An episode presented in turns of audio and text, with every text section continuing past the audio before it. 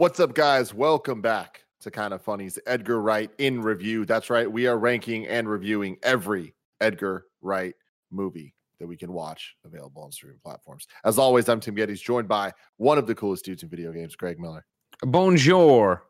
the producer slash seducer, Nick Scarpino, Do I need a haircut?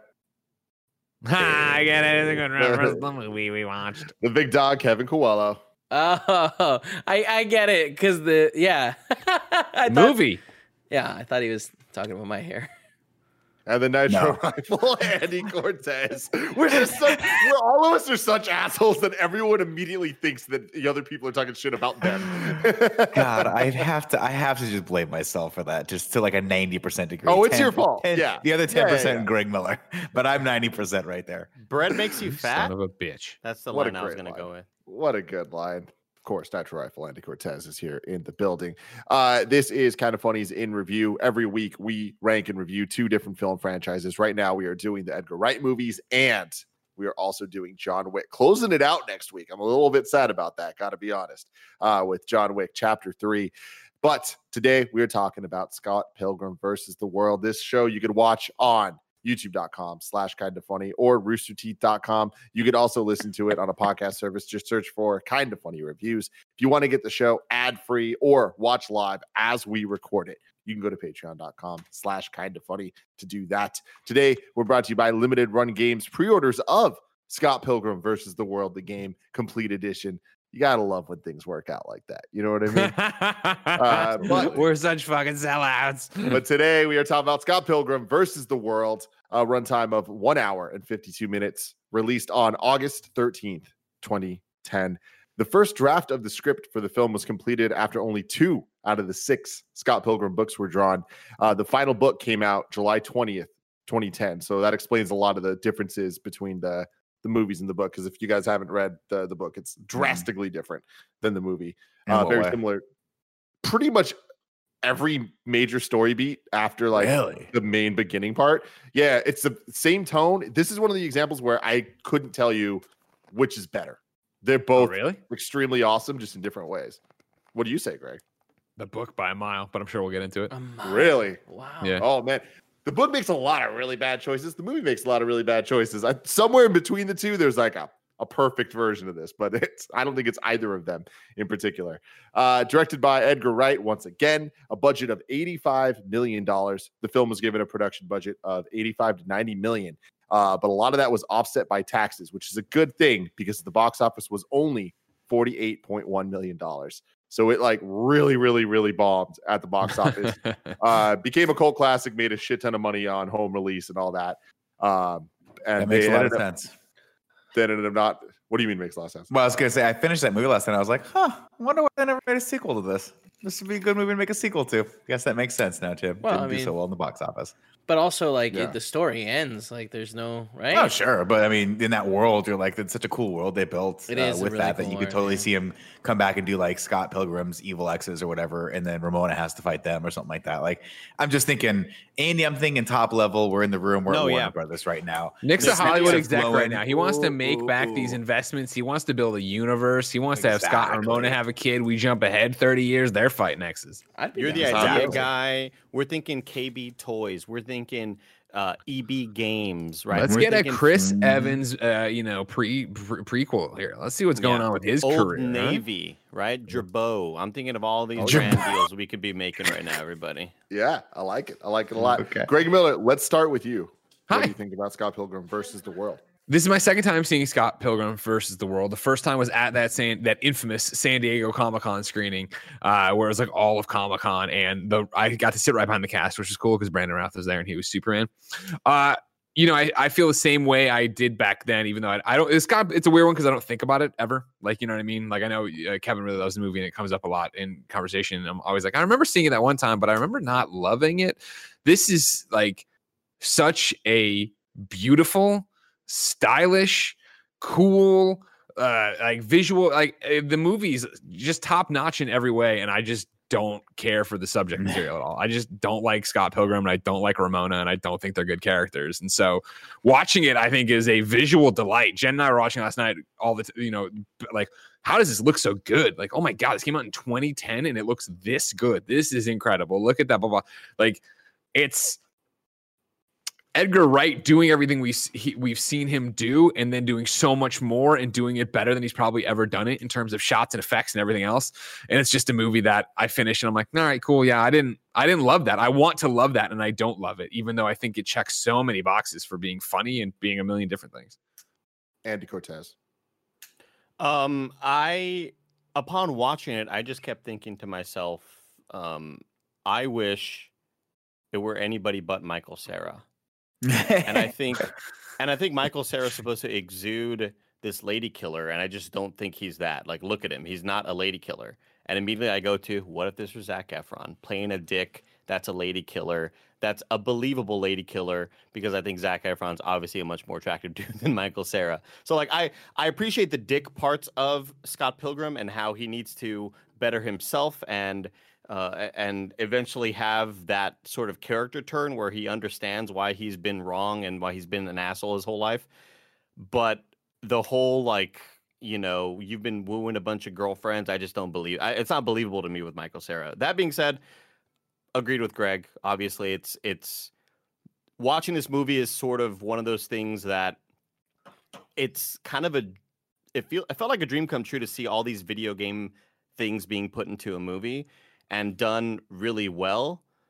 And I think it's all about the tone and the humor and the jokes and all that stuff works. Or in any other movie, when when The Rock is going in the first person view in Doom, it doesn't work because the movie's just shitty, right? but but with Scott Pilgrim, it just it has such a it just has that writing style. It has all of the wit and humor and the quick line delivery, and it's very musical, just like you know Shaun of the Dead and Hot Fuzz, where I appreciate it for all of those aspects. And I still very much enjoy the movie. I just think I liked it l- a little bit less this time around. And I think that's just because I hadn't seen it in a while. Kev. Yeah, I mean, I love this movie. Like I was watching it yesterday, and it's like I I got into the the the comics when they came out, and I remember the last one came out right around when the movie was going to come out. So it was like a mystery of like how will everything end, and uh, it's I understand that like these are a lot of broken characters that they kind of gloss over like their their faults and yeah they don't grow too much but they, they do grow grow i think enough. But i i love this movie and i think still now it's my favorite comic book adaptation. They got so many of the things right you know that like it's yeah. so much is incorporated into like video game culture and all this other things that are kind of like massaged into the comic that they were able to portray in such a cool way. Like how cool is it when like punches people and it like pops up like in the power, like they turn into coins. Yeah, yeah it's Kevin. I, I was I was about to I was about to mention real quick that I obviously I didn't read the comics, but I know that there had to have been a lot of moments of specific lines that were read out in the movie that were probably from the comic that when you watch it you go, "Oh, that's cool," and you have a little bit extra appreciation for that. I didn't, uh, obviously, because I I didn't read it, but I got to assume there were were those those moments, Greg or Kevin. I mean, there were, but it's been a long time since I've seen. I'm, I'm sh- there's a lot of moments that are like shot for shot, like comic book stuff. I, like, I just think the movie the movie feels so quotable, Tim, that I got to assume so many of these lines are from the the comic book. Like they feel so some lines seem so random and out of nowhere. It seems like that's straight from the source material. Well, some of them are, but that that's what I was kind of alluding to earlier, where the book and the movie are very different, where they use the medium they're in to kind of tell the story, the same story, which results in different uses and different like dialogue and you know different characters kind of being in place for others or saying things that others would because it works better in that medium. And so a lot of it, whereas normally we watch comic book movies, we're like, oh man, this is exactly that scene. With mm-hmm. this, it's mm-hmm. it's less mm-hmm. that, and it's more like oh wow, this is an a, extremely well thought out version of what that scene would look like in a comic or what that scene would look like in a movie. Um, I think a good example of that is the fourth uh, Evil Ex, Roxy. Like when she first comes and they're like in that like not alleyway, but like the, the yeah. snow covered street. Like that is entirely a recreation of the Ninja Gaiden opening from the NES game. Oh, that's cool. That's really and cool. It, it's like that it looks very similar to the comic version, but it's actually not a reference to the comic. It's a reference to Ninja Gaiden, Got it. right? So it's things like that. All the Zelda sound effects I just loved. It just makes me Yeah, am I crazy? Wasn't this was Zelda song in the beginning of it, or at some point they're playing yeah, like the the like fairy a mount. lo- The yeah, fairy mount. Yeah, when he's walking around. Yeah, there, there's cool a, a bunch of different Zelda sound effects. The Link to the Past boss theme, like intro, plays for a bit. But uh, one cool thing about the Zelda stuff is that uh, Edgar Wright had to go to Nintendo, uh, obviously, to ask for the shit because Nintendo usually doesn't play nice with this shit. Uh, and he straight up said, like, look, guys, it's like a nursery rhyme to a generation. And that he showed the scene they were going to use it in, and Nintendo was like, all right, cool. We'll, we'll That's let you do awesome. That's That's awesome. That's really cool. Well, I wouldn't expect it from Nintendo. Hold on, I poured some Yeah. water. I fucked up. I'll be right back. Yeah, I totally agree, Greg. I was kind of surprised by that, and I was wondering, you know, what lengths they had to go to in order to get the rights for it, or Yeah. whatever. Because I just know how Nintendo can be, and sure enough, I was just credits are scrolling by. I'm watching, you know, all sound, all Mario and, and Zelda sound effects provided by, uh, provided by Nintendo. There's- it's really cool. There's a part of me that just thinks we're gonna start seeing sparks and then like smoke coming out from underneath the desk with Tim. he is running around He's like a running a crazy person. fast. Who Yeah, knows what there's, he there's something right wrong. onto it? Jesus. Is While his he's tower that close? Is that right? Is I that think it is. He's out? very Kevin? scared. I- He's, I I've never seen Tim move this the fast in my life. He doesn't move this fast ever. Yeah. Oh, he said I dropped my water. I thought he said I water, forgot my water. There's Got a lot He's- of like he's good. He's good. He's, gonna- he's back up. he's like all the trouble. He's electrical stuff's right there. Good Yeah. recovery, Tim. Good recovery. Proud of you, Tim. You're not dead. Um, we were worried about it though. No, he's muted. Yeah. Go for it, Nick. Uh, I you know this is the second time I've seen this movie. I, I left the theaters and I had very much a similar feeling to Greg, where I, I thought the movie was fun to watch, visually stimulating, had some good laughs, but it was mostly um, form over function.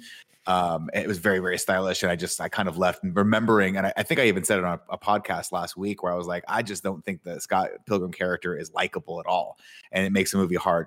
Second time around, I actually liked him a lot more, and I do think there was more of an arc than I gave it credit for the first time. Right, and I think uh, I was I was specifically a little hung up on the fact that he was mistreating um, knives, and I think by and I still think that's kind of horrible. But by the end of it, I I realize how kind of flawed Ramona is also, and it's really their story together um, that he's learning from. I just don't think they a hundred percent nailed that arc, and I don't think they a hundred percent. I I think they could have pushed it a little farther. For instance, like all of his friends always tell him he's an asshole, but he never really suffers any consequences other than quote unquote dying.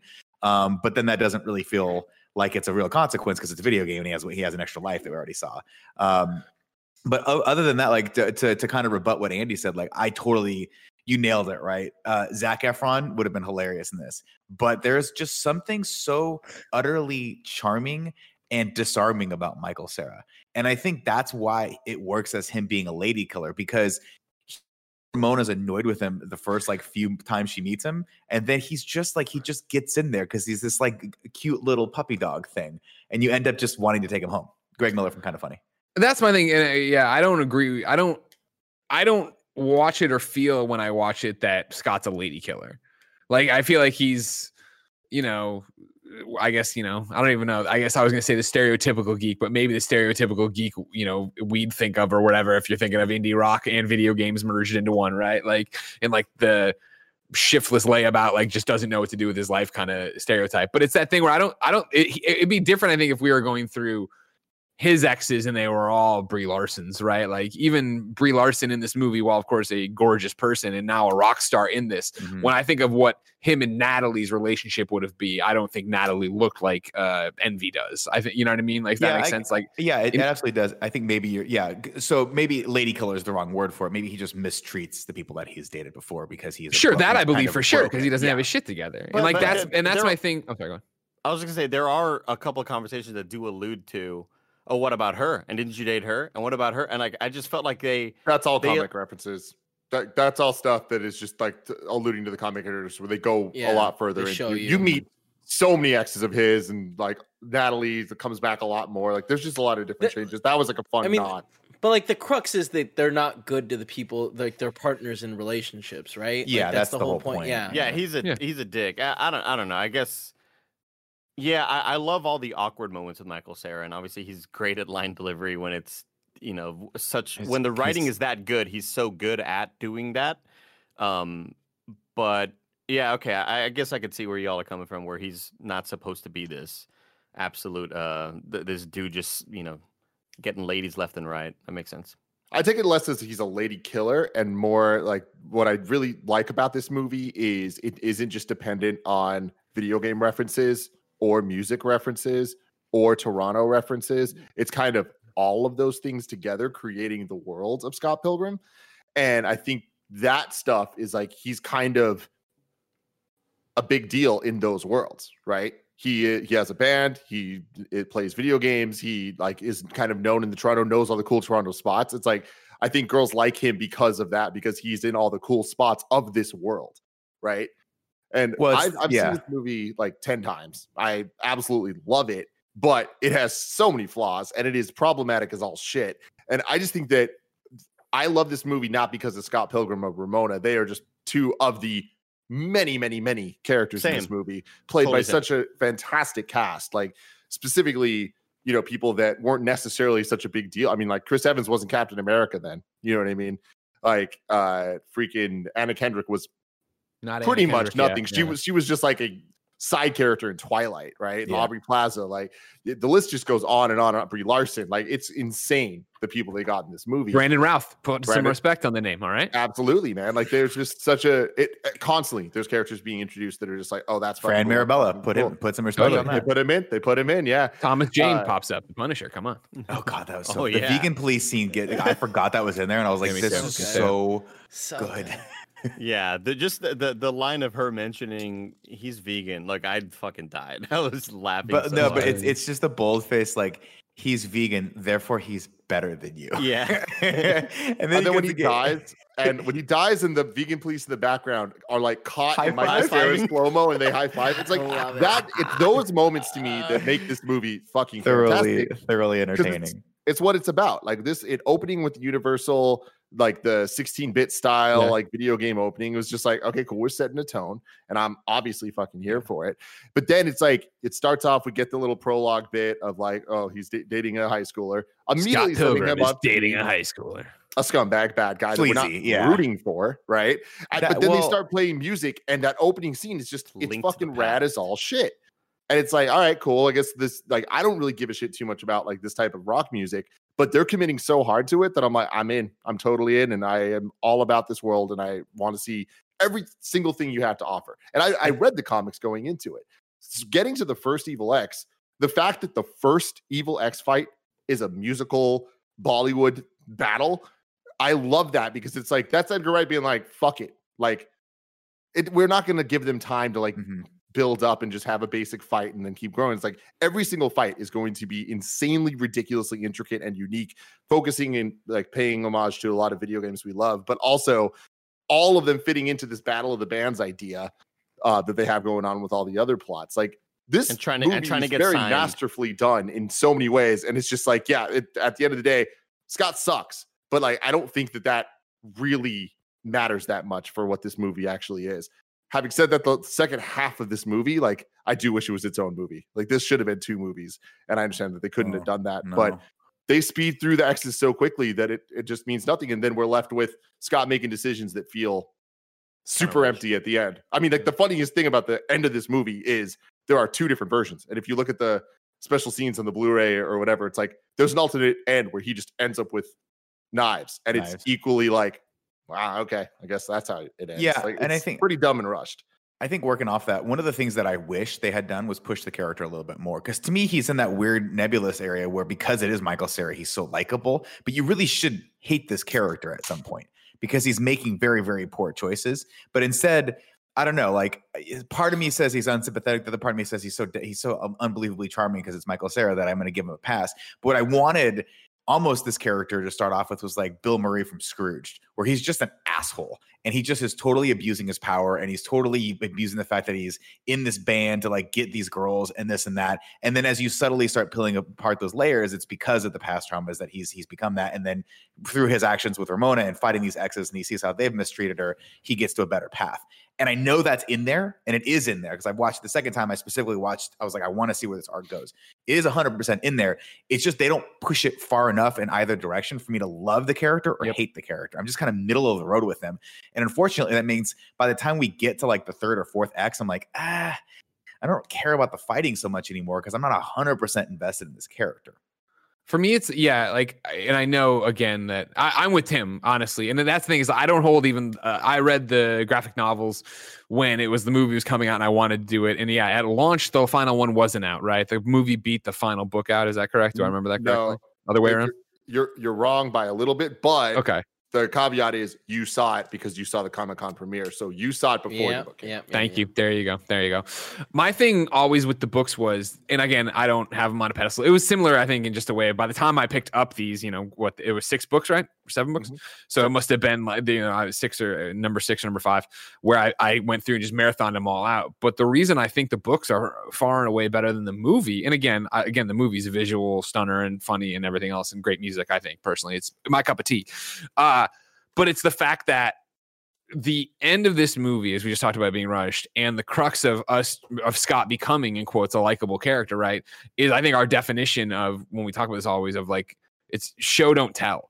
And they tell us, right? Where it's like Scott dies, and literally Ramon is like, maybe it isn't me you should be fighting for. And he comes out and, and it pulls out Scott's learned the power of self-respect. And it's like, did he? And like, sure, he goes through and does the immediate apologies to everybody else, blah, blah, blah. And it's just like this feels completely unearned. Where in the comic book, I remember it being actual growth throughout the books of him getting a job and him moving out and him having to actually become an adult, seeing Yeah, all that happen.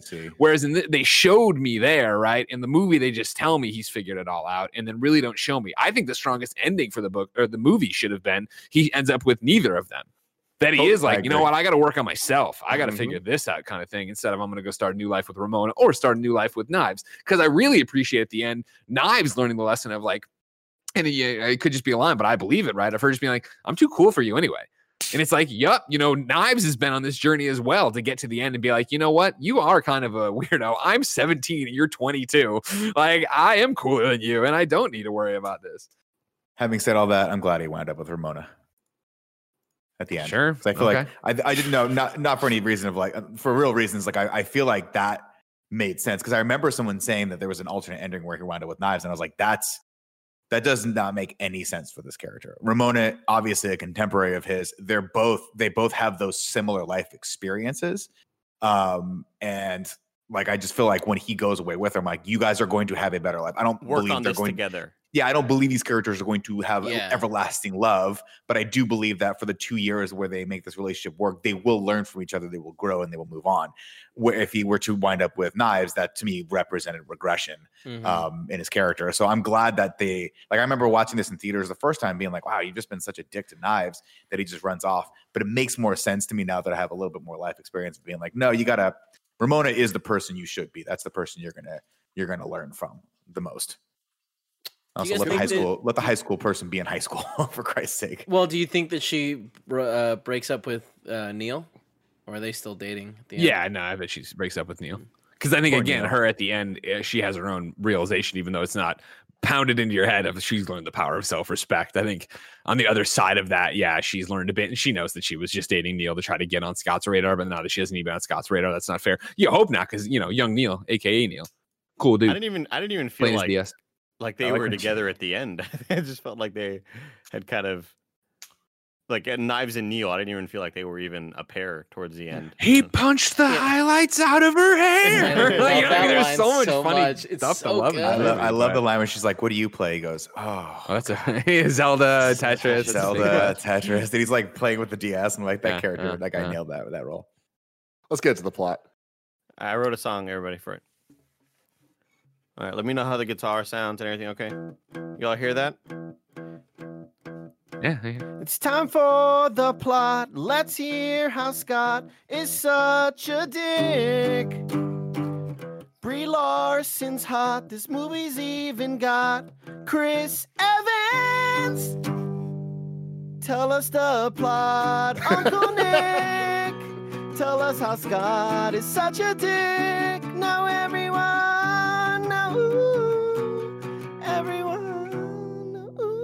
Okay, you nailed the ooh. ooh. Didn't so much nail the everyone. I'm also gonna need you to Great. rewrite it Well, I just don't want uh, to be for, too loud. you for know? Greg doing the plot, not Nick. That's okay. That's okay. No, I Nick freaked out fine, for a second there. I freaked out for five seconds. I was like, "Oh fuck!" Was I, I could have supposed said to tell us the plot? plot, Gregory. Yeah, I could have like split that up into. It was amazing. Yeah, that was fantastic. yeah, Can I put good in job, Andy Cortez. Yeah, Go ahead. Go ahead. That was really great. Tell us the plot, Greg. You suck. Okay, Tell yeah, us that works. plot, Greg. You suck. You fucking What suck. do you fucking suck? One day, Greg's just gonna fuck it. You know what I mean? And I'm gonna. I'm gonna deserve knock it. you the fuck out. I'm gonna deserve it.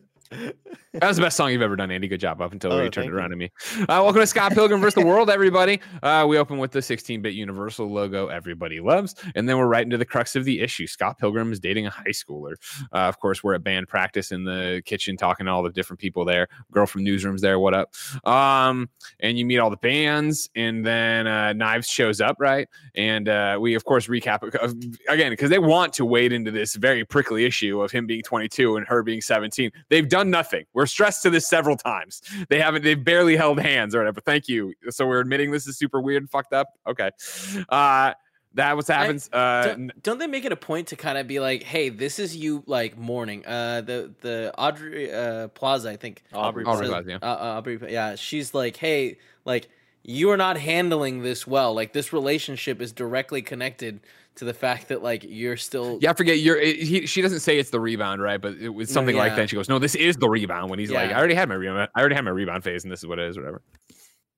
Um, yeah, and so there's the band, and they start jamming, and Knives is there, and then we get the amazing shot Tim was talking about, right, where they're playing, and we pull out, and we just keep going backwards. Fucking love that as you go deeper and deeper Yeah, into the hall, so and then well get the actual uh, information. We come back, Knives is blown away. She thinks it's amazing, and then we're just kind of into Scott's life, right? Uh, we are introduced to the rest of the characters too. Uh, he lives with Kieran Culkin. Shout out to Succession. Watch it on HBO if you're not already. So Come on, get your shit good. together. It sucks that there's a Kieran pan- Culkin. Just Yeah, of course. Just in general. general, he kills it in this role. Kills it. And this role. also, yeah, Wallace is a character. Fucking so awesome. I love Yeah. him. Not, This is not- so many funny parts. not to be confused with Rory Culkin, who I confused him for in Signs.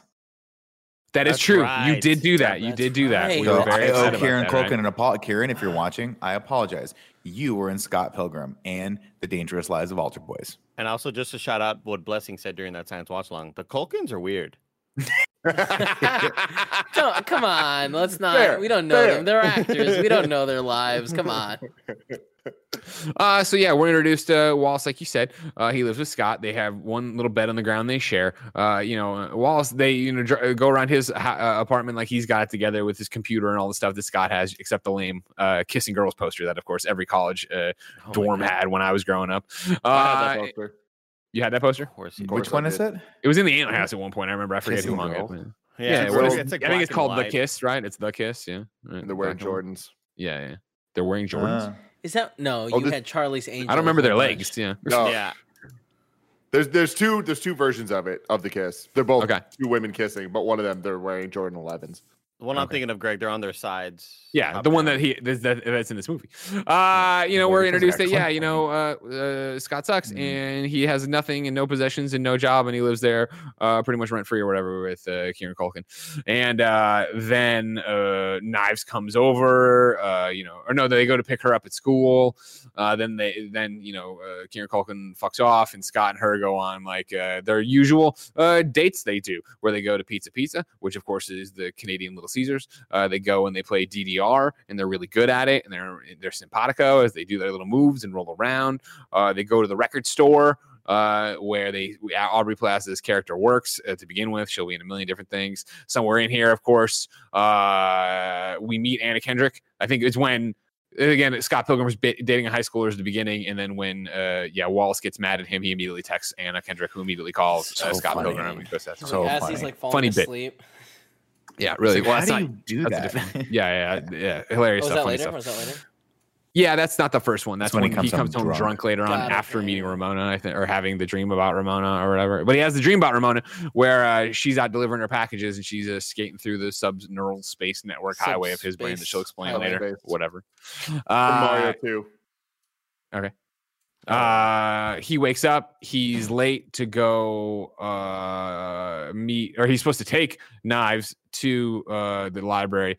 Uh, he's late for that, uh, and then he goes there and does it. And then as he, they're leaving, he sees Ramona delivering a package, uh, thus setting into uh, uh, uh, uh, play the events of this here movie. Um, I really come- love the when knives coming and being like, "Oh, it's thirty. Like you- you're supposed to get me thirty minutes ago," and he goes, "How can I forget?" It's Oh, so sad, but his fucking reaction's Michael so good. Like you know, like the God, chemistry rules. that like um uh God damn it, what's the kid's name? Michael Cera. Scott. Michael Cera has with everyone. Like I'm not a I'm not a Michael Cera fan. I his face, his hair specifically in this infuriates me, and I know that it's a bit, but I just can't get past it. His Um, hair, but yeah, infuriates me the too. way he- the way he plays off with everyone, like the way that he interacts with everyone, I mean, I it's Oscar worthy acting. from Michael Cera. Wow. Wow. Um uh, from there they go to a party that night. The band does uh this is where Scott finally meets Ramona. Uh he does not do well. Uh he talks to her and, and he's a big old idiot, right? I forget what's he saying because she'll say to him in the next thing. The yeah, Pac-Man, yeah, yeah, the. Pac-Man, Pac-Man. information. Is, uh, She's like, I and don't what's- fuck. What's cool is earlier while he was on the date with uh, uh, Knives, we see the exact conversation going total opposite way, where he's like amazing. Where she's into it. Yeah. yeah. But he also just- and, and the guy at the party is the veterinarian from Better Call Saul. The guy. Oh, he's also the guy in the office. The uh, He's good. the IT guy. The guy, IT guy, yeah. Yeah, I love that dude. Yeah, he's good. Um, she blows him off or whatever. He comes home. Uh, this is where Wallace comes home drunk, and he he's like, "I fell in love with this girl. Did you break up with the other girl?" No, and that's when he texts Anna Kendrick. Uh, before uh, you know it's even done, he passes out. Uh, this then leads the next scene, right where uh Scott's like, "What's the URL for Amazon.ca?" Which is a funny joke. He's like, "Amazon.ca." Uh, this is where the email pops up from uh, Patel, right? Who's like, "We're gonna fight, seven evil. Whatever," and he's just like, "Yeah, boring." And I love no. I love that because he was like, "This is so boring." it just Yeah. like closes it out. Uh, closes it out, goes back about his day. Uh, is this where this is where time starts slipping, right? Where he's like going from scene to scene really quickly because he's just Yeah. obsessed with Ramona. Does- he puts in the order, right? And then Yes, he ordered the Then thing. sits yeah. by the door at some point. Doesn't he just sit at the door? yeah, yeah, yeah, yeah, yeah. yeah, and then And then- Knives opens the door, right? Because you think it's going to be Ramona to pick it up. He opens the door with Knives, then they go to the Then they go to practice. record. Yeah. Sure. We can skip They go to the it's record okay. shop. They go to practice. They go to the same four locations all the time. I think, yeah, this is where they go out, and it's not obviously Scott is no longer into it. They're not in simpatico anymore. He doesn't care about anything she's saying. Uh, he goes to band practice again with them. Uh, time slipping because he's just so hung up on Ramona. Um, eventually, yeah, he gets back home, and we get the dream sequence again where she's using it and explains that it's a whatever uh, crazy. Uh, What'd you call it? Highway. subspace highway. Um, then he wakes up as she's because she's skating up to his door in the dream. He runs over, opens the door. It's her. He won't sign the package until she like agrees to go on a date with him or whatever. Uh, she's like, fine, whatever. Uh, does it? She skates away. She melts the ice as she goes or whatever, which is cool because Toronto's very cold. We're in Toronto, by the way. We didn't set that up. I don't think at the very very beginning. Another another great cut, by the way, because she's like, he's like, well, you're not gonna, you'll go out with me when I sign it. She says, yeah. It's that Edgar Wright smash, boom, boom, boom, and then Yeah, he ju- yeah. it ends with him throwing the package Yeah, the over package his shoulder into the, into the trash. trash. can. Like Yeah. he didn't even give a shit about it, which I thought was great. Took 38 takes, but he made it in.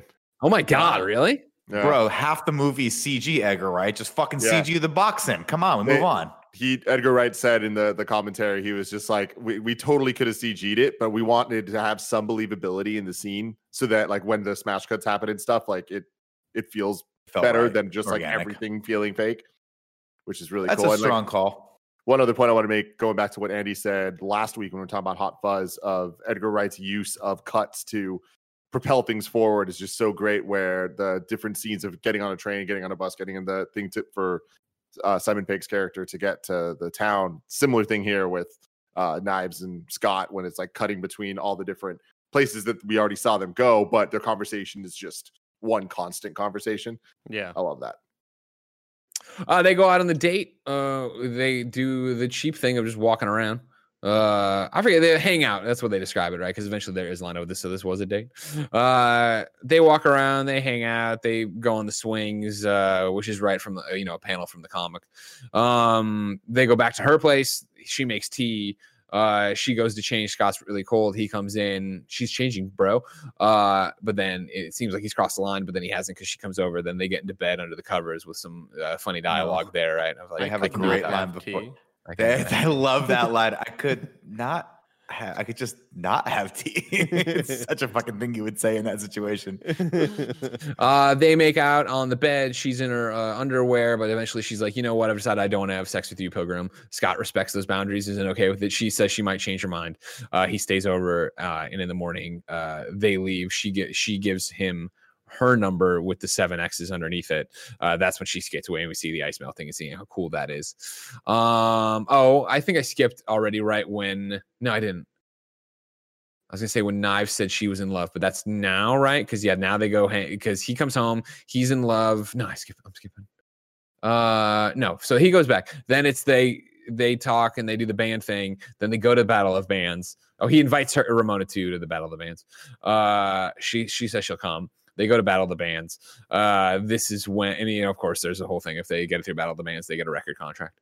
Uh, they're there. Ramona shows up. He's overwhelmed because she actually came. That's really cool. Then Knives shows up there too. This is where they start talking. He panics. He runs away. Uh, he runs backstage. Uh, the other guy, what's his name? The lead Steven singer, Stills. Steven Stills. He's freaking out because he's jitter. Scott's kind of tries to get him back on it. Kim, of course, is over all this bullshit. Young Neil's just being young. Nick's the- kind of funny. I'm sorry. We gotta stop. We gotta stop. We gotta stop, guys.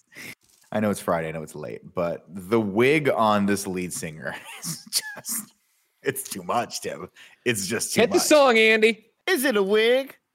I don't know. Wigging out with Scarpino. I can't be the only person on this planet that noticed this guy's wearing a hairpiece. Which right? one? Like Chris, Steven Stills or the other Steven, guy? the, the lead, The whoever lead singer Of of, the band Sex is. the- Bomb?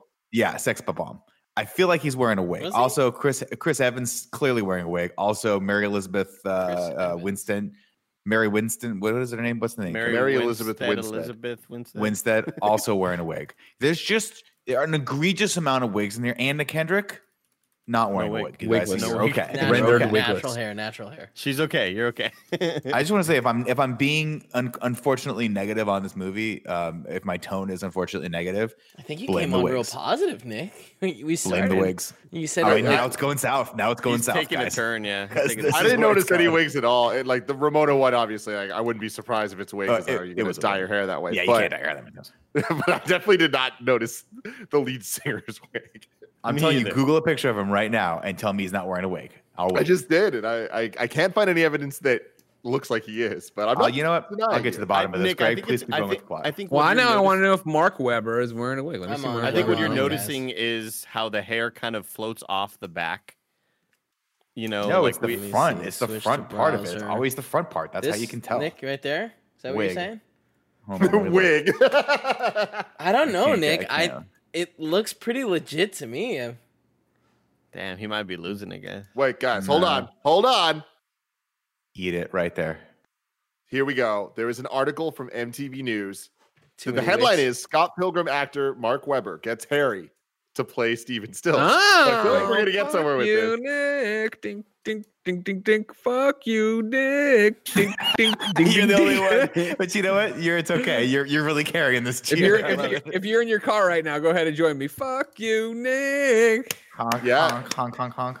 Yo, so straight up, straight up. Uh, I'm giving them. This is a quote from him. I'm giving them a nice canvas to work with. So, uh, he doesn't know what the makeup department's going to do with him, but he figures it's wig. better to overgrow rather than overcut. It's a great point. I've got my sideburns going. I'm growing my hair really long. I'm a shaggy guy right now, so they can cut the hair just like Steven Damn, Stills. Nick. No, Damn, no, bro. no, They no, no, no, Listen, this is the no, no, no. Again, this is the big wig conspiracy. Don't buy into big wig because this is the same problem we had with Evangeline Lilly, where she was like, "I'm not wearing a wig." I don't buy it. I don't buy it. This is I'll the you guys same a picture. problem. the same problem we had. The big I'm, send- controversy. I'm slacking you guys a shot of this Google here. search. just did. I mean, don't. Or I'm you pulling up guy's- images. I'm pulling up images, guys- Nick. Hair is clearly not correct. We can move on, but I'm just I just mean, saying, I feel I'm like moving Nick's where's probably your got the right Slack? thing. Hold on, I can't figure out where to go. There it is. I'm on like eight computers. I can't let it go. I'm putting this in assets. There you go. That's There it is. That's Hold on, what There it is. I'm is. saying. Yeah, bring that shit up. It's Goddamn looking wig good for Nick conspiracy, man. anymore. It's crazy. Listen, this is what I'm saying. Pull this, pull this up right now so we can look. And you tell me that that hairline, Andy, looks natural. Andy, look at that right there. Look at his hairline. You tell me that's a that's a that's a perfect wig line if I've ever seen one. I rest my case, Your Honor. I mean, you I also looked case. up Mark Webber wig. so you know what I mean? Like you're looking for very specific things, and Just There's more of us out there. All. I'm saying is, listen. All I'm saying is, if you're There's if you're a believer in the us. wigspiracy, there's dozens of us. Okay, you're not alone. Before we Join move me. on, let me tell you about our sponsor. This episode is brought to you by Limited Run Games pre orders of Scott Pilgrim versus the World, the game complete edition. The physical limited run games pre orders for Scott Pilgrim versus the World, the game complete edition, are now available. Get the game in standard, classic, or the KO editions on Nintendo Switch and PlayStation 4 now. Each edition is full of good goodies. Standard editions include commemorative Clash at Demonhead tickets. Classic editions feature a deluxe clamshell retro box with an alternative Ramona cover, CD soundtrack, folded overworld map, and sticker sheet. The tricked out KO editions include everything from the classic edition in an authentic hard shell roadie case box with a pop up band scene that includes working stage lights and Anamanaguchi music. You gotta love the Gooch. All editions of the game, plus some exclusive merch, are available during a special six week open pre order closing February 28th. Be sure to pick these items up before then because once pre orders close, you won't be able to purchase these collectibles ever again. Head to limitedrungames.com slash Scott to pre order your game today. That's limitedrungames.com slash Scott to pre order your game today. Is it four Now let's move on. That'd be great. It That would've been amazing. no, it's Scott Pilgrim. Oh, that's right. Oh, that's even better. hmm Hey, we're talking about Scott Pilgrim. So you Cool. would say this is the right thing. Quick question: Did Mark Webber wear a wig in Scott Pilgrim? Yeah. I have sent it via DM to Edgar Wright. We will see if we get a response during the Thank show. you. Thank you. You're welcome. No problem. No problem. God, could you imagine? it's revealed here. Breaking Honestly. news. Imagine if he is- responds super fast. Oh, hey guys, I'm watching the live stream right now. Yeah, yeah. send you're him, a right. link Here- to, send him the here- link to the Discord. See if he wants to come in. Here's what I'm going to say, guys. I hope he gets back to you, and I hope he says unequivocally no. Because if he says yes, it's going to turn me into a fucking monster. Next up, Evangeline Lilly, we're looking at you. We're coming for you. I'll, I'll, I'll DM. Uh, uh, Just That DM guy, him. Peter He'll Jackson? know, he'll know someone. no, who did Ant Man? I forgot. I mean, ironically, Edgar Wright was going to be. gonna do it. That's true. By the way, watching this movie, how much would you love to see that Ant Man Edgar Wright cut? Because when I oh when my I saw this, that would have been. my I God, would that have would've loved been to so see. I would love to see. I mean, his, his whole thing of doing shrinking uh. Edgar Wright in review has been like, fuck, how great would it be if Ant Man was in here? I would fucking love to see what he would have done. I like Not that Ant-Man was bad. was I in am it. yeah, that's my thing. Yeah, Yeah, Yeah. exactly. I'm not saying it need it was needed or whatever. it's sounds. Like Um. So yeah, we're at the battle of the bands now. Uh, they are all nervous. Uh, they have the, the drawings by Brian, O'Me- or at least the characters look like they're drawn by Brian Lee O'Malley here, I guess. Uh, where they're going Oh, through, they don't so know the cool. drummer. Uh, Kim freaks out when the drummer is a girl because obviously that's her shtick. Um, they Love go it. out there then and they shoot play. eyes at each other. It's so Yeah, good. yeah, yeah. And But they it's go out also there like and a play. twelve-year-old child. I love it. Totally. so cool. I, I love it so much. It's it's brilliant. All the And then- bands are named after NES games. Crash of the Boys, uh, Clash at Demonhead, all that stuff. It's Crash Uh, the Boys good. you know, Not really. I love I love when that by the way when the band first plays and it's like a chord where they're like we're sad and then Kieran Kieran and Culkin's like it's not a race guys. It's so good. It's so good.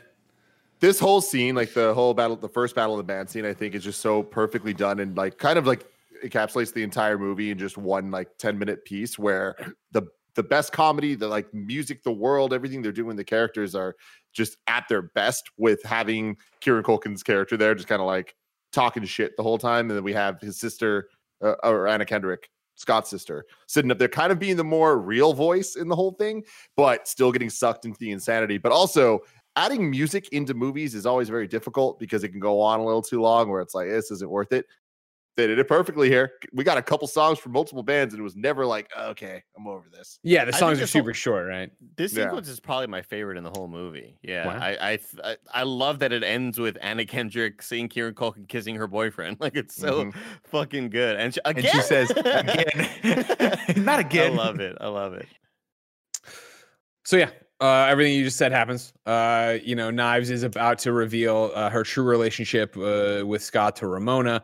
Uh, Ramona also says she's just friends to Scott, and Anna Kendrick's like she has so many friends. Uh, when they start playing, Knives passes out from excitement. They get up there, they play for a couple licks or whatever, right? And then Patel shows up. He comes in, Scott Pilgrim. Pilgrim, he keeps nailing the grim. I like that. We need to fight. Uh, Scott has no idea what he's talking about, of course. Uh, they fight a little bit. Then he's like, "Wait, you don't know what I'm talking about? You didn't you read my email?" He's like, "No." Uh, but they end up fighting, and like we said, it's Bollywood inspired or whatever. And uh, they do that, and he summons like snake chicks or something. Like they have like demon teeth and crap, Demon and they're up there Yeah. floating around.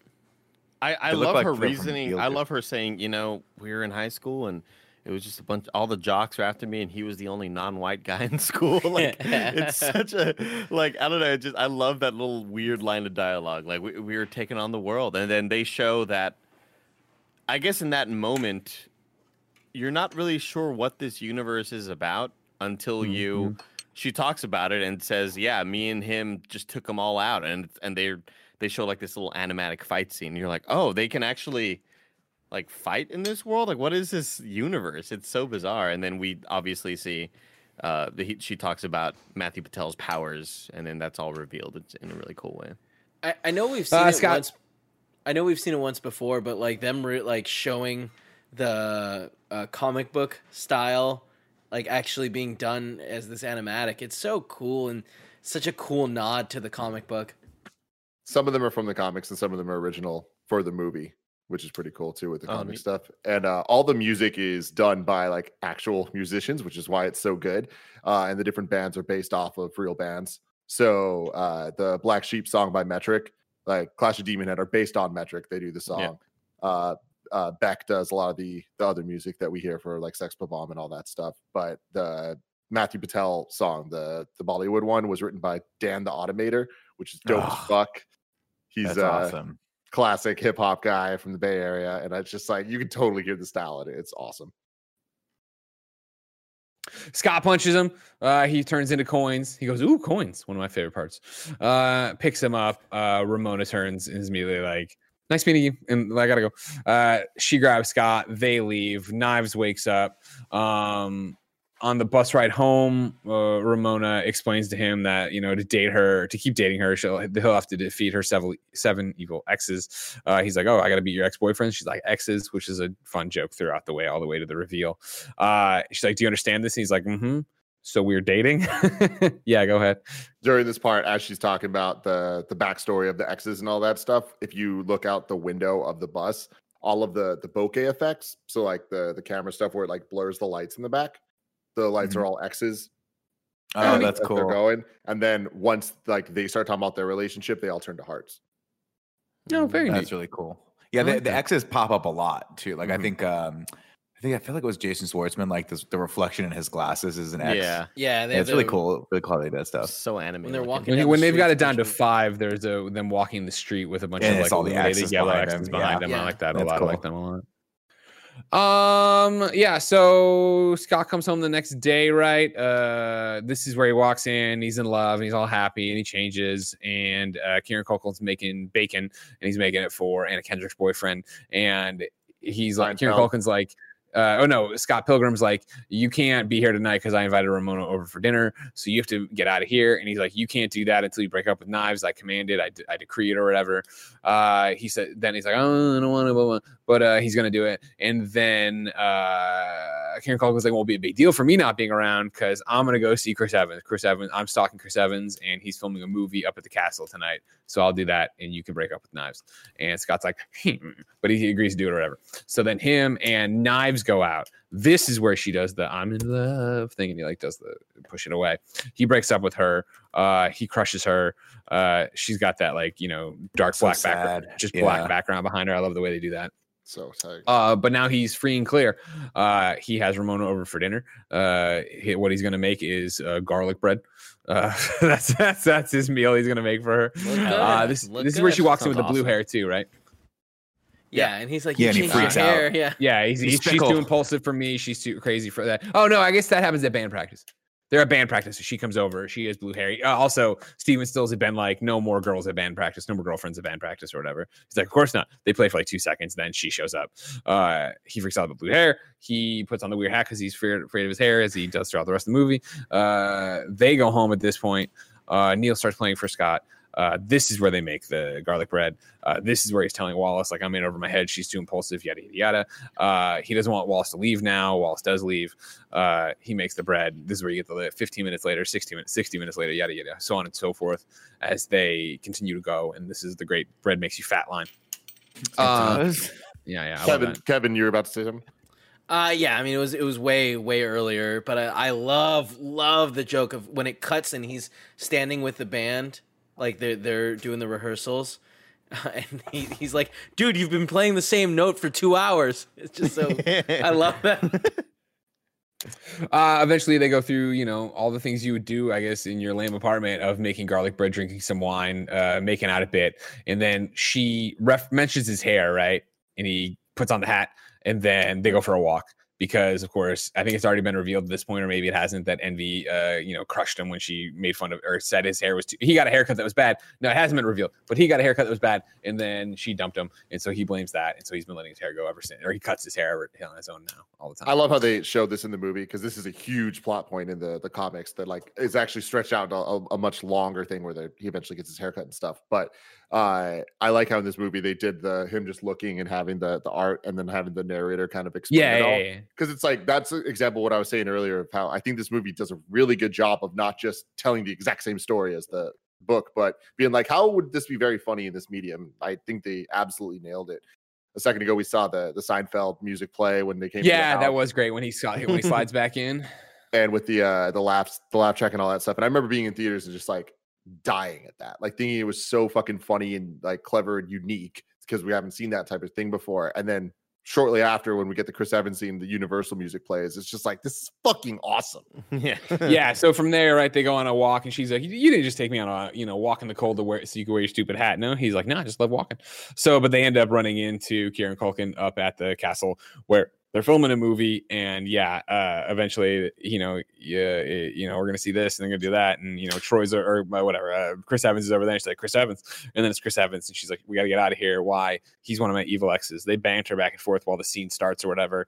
And then, of course, Chris Evans isn't doing the scene. He's actually yelling at Scott Pilgrim. So he comes over, uh, punches Scott A Pilgrim. famous person he yelled at. He's, Yeah, he's yeah. famous and he said my name.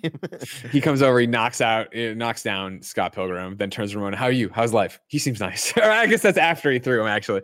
Uh, but after the first punch, when Scott Pilgrim was like, "Can I have your autograph?" like, I love that's great. This whole scene's funny. Uh, you know, as he gets his stunt doubles to fight. Uh, His and actual stunt doubles. They're all yeah? all of them are actually Chris Evans stunt doubles for various. That's movies. fantastic. Why do you need so many? That's crazy. Yeah, I was like, that's crazy that Chris Yeah. Evans was that big to necessitate eight stunt doubles for his movies.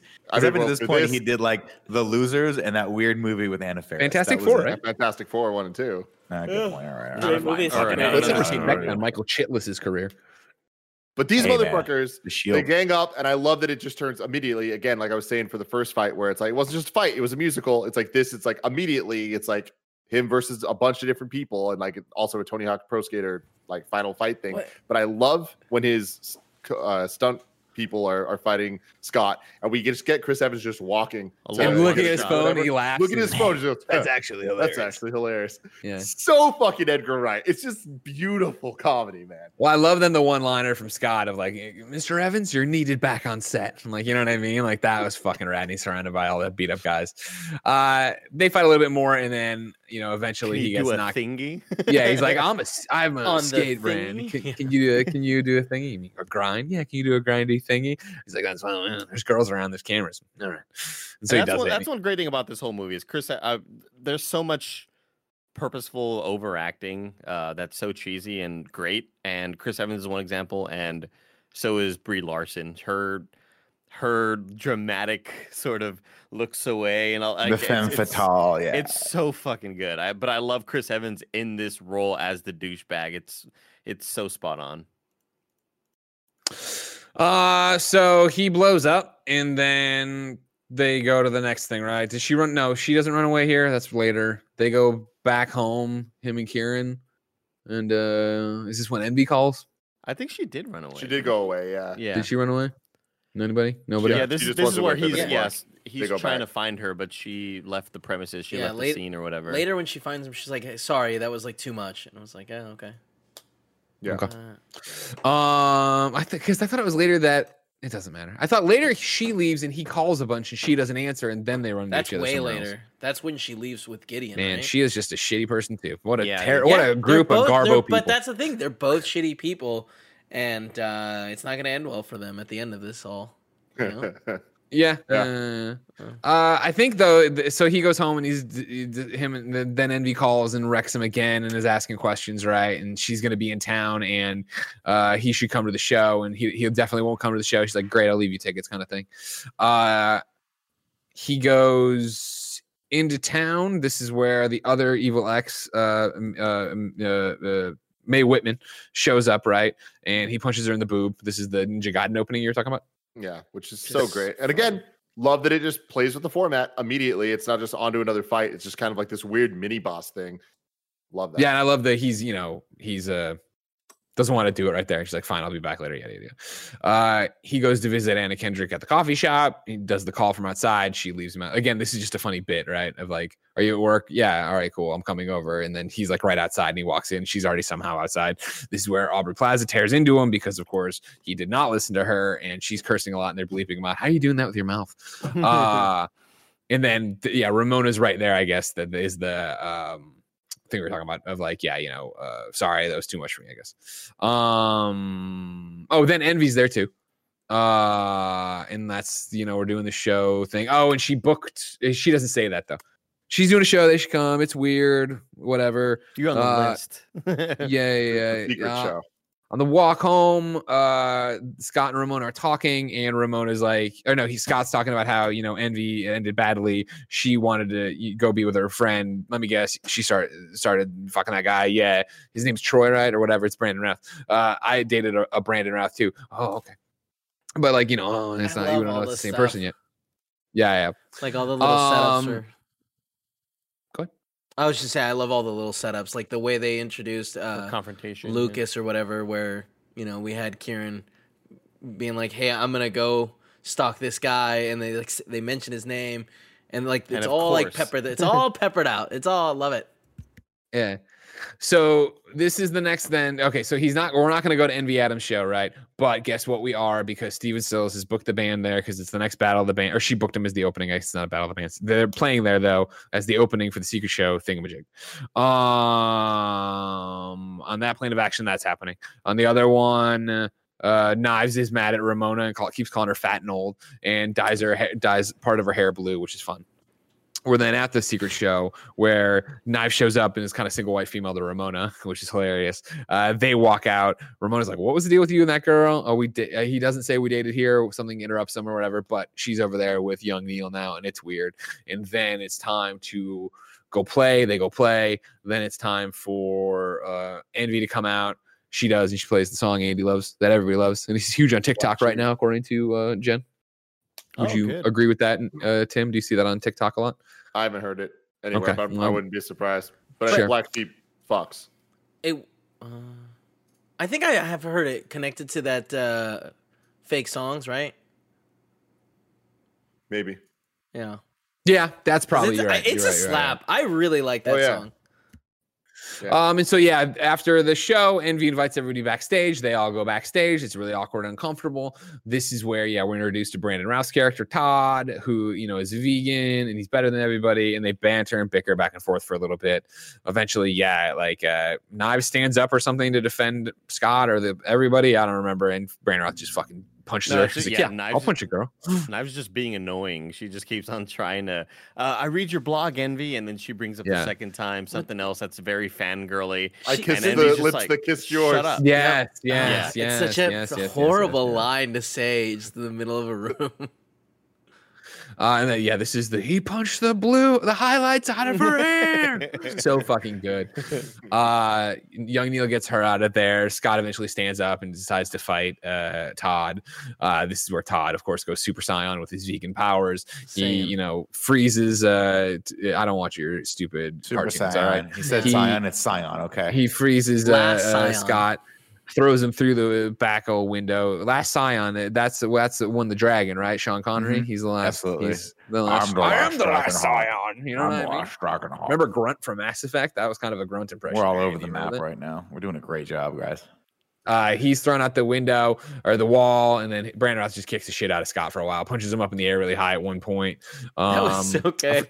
We're gonna go to Pizza Pizza. We'll be back. yeah, we were. Yeah, call us when you're done with your thing.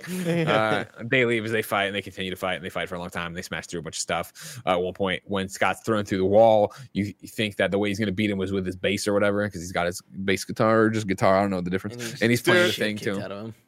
Here's the thing. Here's what's so fucking rad about this. Again, unique gimmicky fights. It goes from a fight to obviously a type of guitar hero rock band style dual mm-hmm. thing. But he's playing the fucking Final Fantasy IV boss theme that he referenced earlier on the bass, and I'm like, this is so sick, man. They just they just fucking really get cool. Um, so they fight for a while, and you know, uh, uh, uh, Todd still beats his ass and puts him down. And then he's like, "All right, before you kill me, you want to have a cup of coffee or whatever."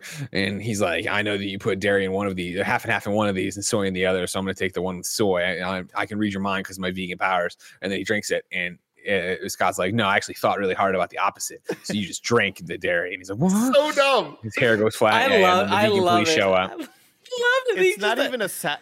Yeah, it's not even a satisfying reasoning. It's not like s- anything He thought overtly clever. It's just a stupid fucking lie. I love it. I love it. It is clever. It Uh, works. You know, he got him. Uh, he got him, and then the vegan police come in. He's like, "Isn't there like a three strikes policy?" And they run through the different things where he fucked up. And he's like, "Gelato, gelato isn't vegan," and then he's like, "Chicken isn't vegan." Which I like a Chicken lot. isn't vegan. Gelato Yeah, isn't, that's what I isn't vegan. Eggs and milk, bitch. Yeah, yeah, yeah, And yeah, yeah, it's really it's really And that other, the other guy, the one that's not Punisher, is from uh, Westworld, right? yeah, yeah, yeah. He was also in um, uh, what's that? Uh, bad, Bad Boys? No, no, no, no, not Bad Boys. The the movie with Michael Cera and the other kid. Super bad. High school. Super bad, right? He's the the guy's like, I can get you alcohol. I can get you alcohol. No, he- no, that's the guy from Brooklyn Nine Nine.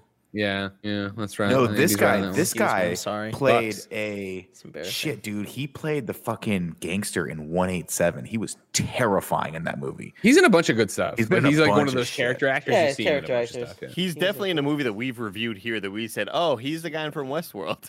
Fuck, he Yeah. is. I'll look it up. Hold on. I remember. Um. So then Todd doesn't have his powers, so Scott headbutts him really hard, hurts his head, and then uh, uh, uh, he tries to make nice with Envy, kind of like, oh, you know, I'll water under the bridge. She's like, you just headbutted my boyfriend into coins, and he's like, well, you fucking broke my heart and, and insulted my hair or whatever. So he leaves. Uh, they go to Pizza Pizza. Uh, there's this. con- Do you want to go to the after party? Um, both Scott and Ramona don't want to go, but it's that thing where if you want to go, I'll go kind of thing. So they kind of end up egging each other on into it, even though Scott is not in a good place. Uh, they go to the after party. Um, and Scott's being a dick here, right? Like he's he's losing his grip on it. He has to keep fighting people, and he's kind of throwing it in Ramona's face. Um, and Yeah, have, mid- what have you dated everybody in here? You know, sort of thing. Yeah. is that I think that might be after the uh, Mae Whitman shows up here in a second. Uh, she right, shows up to fight. Uh, Scott won't. Well, you know, um, originally Ramona goes out there. She's going after him. She pulls the big mallet out of her uh, handbag, like in the comics, like in the video game, which apparently sponsored this episode. Shout out to. Uh, this is my favorite scene in the movie. I totally fucking love it. It came out of left field for me where I didn't I didn't see this coming, and the way that they shoot it, her grabbing the the foot and kind of slow motion, the versus comes and it's Ramona fighting. Yeah. all that shit's sick. I think it's the most interesting visually actual fight scene, like with the different weapons being used. Sherry, yeah, well, she's using that cool belt sword, and then like so Ramona's cool. crazy mallet gets thrown outside and smashes into the ground. That stuff. So the sound effects are fun. Like all of it, I just think it's- it's the most well choreographed actual fight scene. Uh, but what was cool too is it surprised me in the movie because in the comics there's a scene a lot earlier that's Knives and Ramona fighting at a mall. And when that didn't happen, I was like, oh, this sucks. We're probably not going to see Ramona fight. But seeing her do this, I was like, this is fucking Yep. excellent call. Uh, eventually, uh, Mae Whitman's like, "Fuck off." I'm saying it. It is May Whitman, right? May Yeah, Whitman, you yeah, guys- it is. I- yeah. I keep thinking every time you maybe. said, I think Meg Maybe. Whitman. I keep thinking Yeah. maybe too. Yeah, I- yeah, I- yeah, yeah, yeah. maybe. Uh, real quick, Yeah. Andy, the um, the one of the vegan police was the detective from. Oh, it was right there. I had Thomas it. I Jane. a second ago. Yeah, Thomas Jane, but he was the, He was the Punisher. detective- Yeah. Yeah, yeah, but he was also the detective in, in The Expanse. Oh, He's Miller. He's, He's Miller. Miller. He's Miller. Yeah, He's Miller. He's He's Miller. Miller. That's You know, right. you know, Miller's Andy. I'm gonna blow your mind right now. The other guy Time moves to like was in the 2009 Star Trek. He played Nero's like right hand man. Oh did. yes, yes, yes. That's That's, why where we it was. We were from. reviewing Star Trek, Star and we Trek. said, "Oh, the other guy, he's one of the guys from Westworld." That's what it had to have been. He's Ah. awesome. So uh the eventually the Ramona or Mae Whitman's like Ramona stop trying to fight his battles he's got to fight his own thing Scott's like I'm not gonna hit a girl Ramona's like you have to so she jumps behind him and kind of like uh, exoskeletons it or she's like controlling him and punching around and stuff uh It had to be. It had to be Michael Cera. like this movie had to be directed by Edgar Wright, and Scott Pilgrim had to be Michael Cera for this shit to work. uh it works so well. eventually Ramona gets knocked down and she's like, touch the back of her knee. He's like, why? Whenever we were making out, that's okay, I get it. And he does it. She goes down. Uh, and at, right as she right as she's about to crescendo into her orgasm, she's like, "You'll never be able to give Ramona pleasure like this." He turns into a bunch of coins. In the in the comics, they don't do the coin thing as much as they do in the movie. In this one, everyone turns into a coin. In the books, like there's some change ups every once in a while. And uh, her death, she turns into a bunch of small little woodland creatures, like at the end of a Sonic the Hedgehog level, Nice. when you like jump on the thing and little animals Yeah, run away. Yeah, funny. From here, this is where Scott goes into full asshole mode, and she even calls him out like you're the first asshole I haven't dated. Oh, now you are. Uh, he gets two G and Ts, uh, and he doesn't drink, so he immediately gets drunk and immediately starts being an asshole. And this is where she's like, "We should split." He's like, "Do you mean split, or do you mean uh, uh, Leave. uh, yeah. break up or leave or whatever?" Right? And she's like, I don't know. What do you think? I mean, and so they're just having a big fight, and uh, they leave. This is where I'm browning out on this one. This is where he calls her and she doesn't answer, and there's no way to talk to her, and he's angry and he has all this anger, and he throws it back into the band to then go to the next battle of the bands where they're going amp for amp against the twins who can make dragons out of sound waves. And when they're setting up for that across so from many that, exclamation points on the poster. yeah, yeah, yeah, uh, that's when he sees Ramona in the crowd with green hair with Gideon, uh, Fran, uh, aka Jason Schwartzman, aka Phantom Planet. Um, they he puts it together there that Mr. G or whatever they've been calling him, right? The G Man is Gideon Graves, who is uh, Ramona's ex, who is the person in charge of the record label for the deals they're trying to go for or whatever. So, um, before Scott, they uh, uh, uh, Kim has like a soft moment. Is like, you should go over there and apologize to her right now. I talk to her right now. I don't wait or whatever. But before that can happen, the bands start. The battle of the band starts. So, uh, uh, uh, from across the way, they hit, they you know start doing their crazy uh, twin stuff with the dragons and the interlocking powers and the giant amps and music waves coming out. Um, maybe they blast first and then knock them down. Maybe they go and they start waves of music are crashing into each other and a very cool thing. And, and again, for a movie that's uh, t- 11 years old, like I think this holds up. I think it looks good. I think the you know the I mean we're not even talking about the cinematography and the text on screen and all that jazz. I mean the actual way these graphics and the don't they make a giant like uh, King Kong to fight the giant uh, dragon? Donkey Kong. It's supposed to be Donkey Kong and Double Dragon. Gotcha. Didn't get Okay. that right. Thanks, Nintendo. Thanks for screwing that Fucking over. goddamn it, Nintendo! How much money did you Don't need in die. 2010, Reggie? You know what I mean? I feel like this The was rubber cooler stamp. though, you know, like because like King Kong has a look, and I, I just think that like this like grungy drawing that something would someone would have like a sticker on their skateboard fits so perfectly with uh like the design, you know. So I'm actually glad they didn't get the rights for King Kong or Donkey Kong. Donkey. I'm- You're I'm with silly. Greg too, That's a silly thing to say. I'm with Greg too, though. I do I do love how these effects hold up, and I think a lot a large portion of that is because it's just not really done that much in movies. Um, it, it- this was to me, I watched this, and it was like this and Stranger Than Fiction are the movies that I remember seeing a lot of that cool, two like intentional 2D text on screen, where it was like, hey, this is gonna stick out, but it's like tracked and all that stuff, very After Effects, Yeah. and that was like near and dear to my heart too, because I was like, part of my brain, Tim was like, I could have directed this movie because I know After Effects, which in reality is complete and total bullshit. But like, I just remember seeing that, being like, oh, I think I know how they did that, or like, I think uh, this is so cool, and like, oh, they tracked it like this. And the fact that they intentionally used that 2D look uh, to have it be more like a comic book page, I thought was really cool. The Yep. song that they're singing, I I'm reading the lyrics. I, I I'm reading the subtitles. I was like, this doesn't really make sense. Maybe I look up the lyrics. Maybe it'll kind of like make a little bit more sense. It Sure, just sure. doesn't. Like it's a No, it's obviously a- an original song that I Tim, you said that Beck worked on Beck. it, but I'm hearing voices, animal noises, the creme de la creme, the feminine abyss. I'm reaching my threshold, staring at the truth till I'm blind. What is any of that? Like what? So Back. It's back- about sex. they everyone playing the music. In this- Everything's about in the movie. They actually were playing the music and stuff. So like even like Brandon Routh and stuff learned how to play bass uh to to do this. And there's some scenes where that's Scott not Pilgrim was true. playing bass. But so that's the thing is Easy and I got Cera, the way- Michael Cera's really good at it and had to dumb it down because all the other people in Sex Bob-omb weren't trained for that. I would have never guessed that. He looks like so helpless. and that No, was he him. play he plays like, a riff at one was point playing it though. up. When he plays like the Oscar-worthy Ramona song, he can actually play. Yeah, Yep. when he plays the And there you guitar. I could definitely tell that. But the rest of it, I was like, he looks like when, oh, what rapper was it? Lil Wayne that tried to pretend he was playing guitar. Yeah. That's what it reminded me of. I love okay, that Tim immediately queen. knows. Tim's like, I know exactly. I'll never forget prom about. queen, man. What the yeah. rebirth era was was very scary. Rough, yeah. uh, but to, to go back to this, Andy, the Beck who wrote the music for it, like literally gave himself like 48 hours to write all the the music that's so, that's stuff because they're like, we wanted to make it like very, very, very like it is just it is punk rock shit. Like yeah, that's what yeah. it is. This song's been in my head forever. I liked it. It was a good one. I like the Yeah. soundtrack to this uh, movie, uh, even though if the lyrics don't make sense or nonsense or whatever. Um. So yeah, they beat the twins. Hooray! All is well. Uh, Ramona leaves with Gideon. Scott Pilgrim gives chase, runs into Knives, but runs around Knives. Um, also, I think I've totally skipped it at this point, but Knives' obsession and being like a, a you know a, a obsessed fan, like the window of the band practice and shit. All that was hilarious. Yeah. Um, they get outside though, and he confesses. He finally lays it out to Ramona that he's in lesbians with her, and Right. all this stu- So- stuff. And she's like, "Okay, great. I think we should break up. I'm leaving. I'm going back to New York with Gideon or whatever." I, is this where she shows she has the chip, or was that? I think it's later. she Yeah, just I think touches it we Yeah, kind of see it she touches it the under my thumb song is He has this playing. control over me. Yeah, yeah. This Fran is the part rolls- of the movie like super to me is just like we needed the movie should have ended and th- this should have been a second, Second movie because like yeah.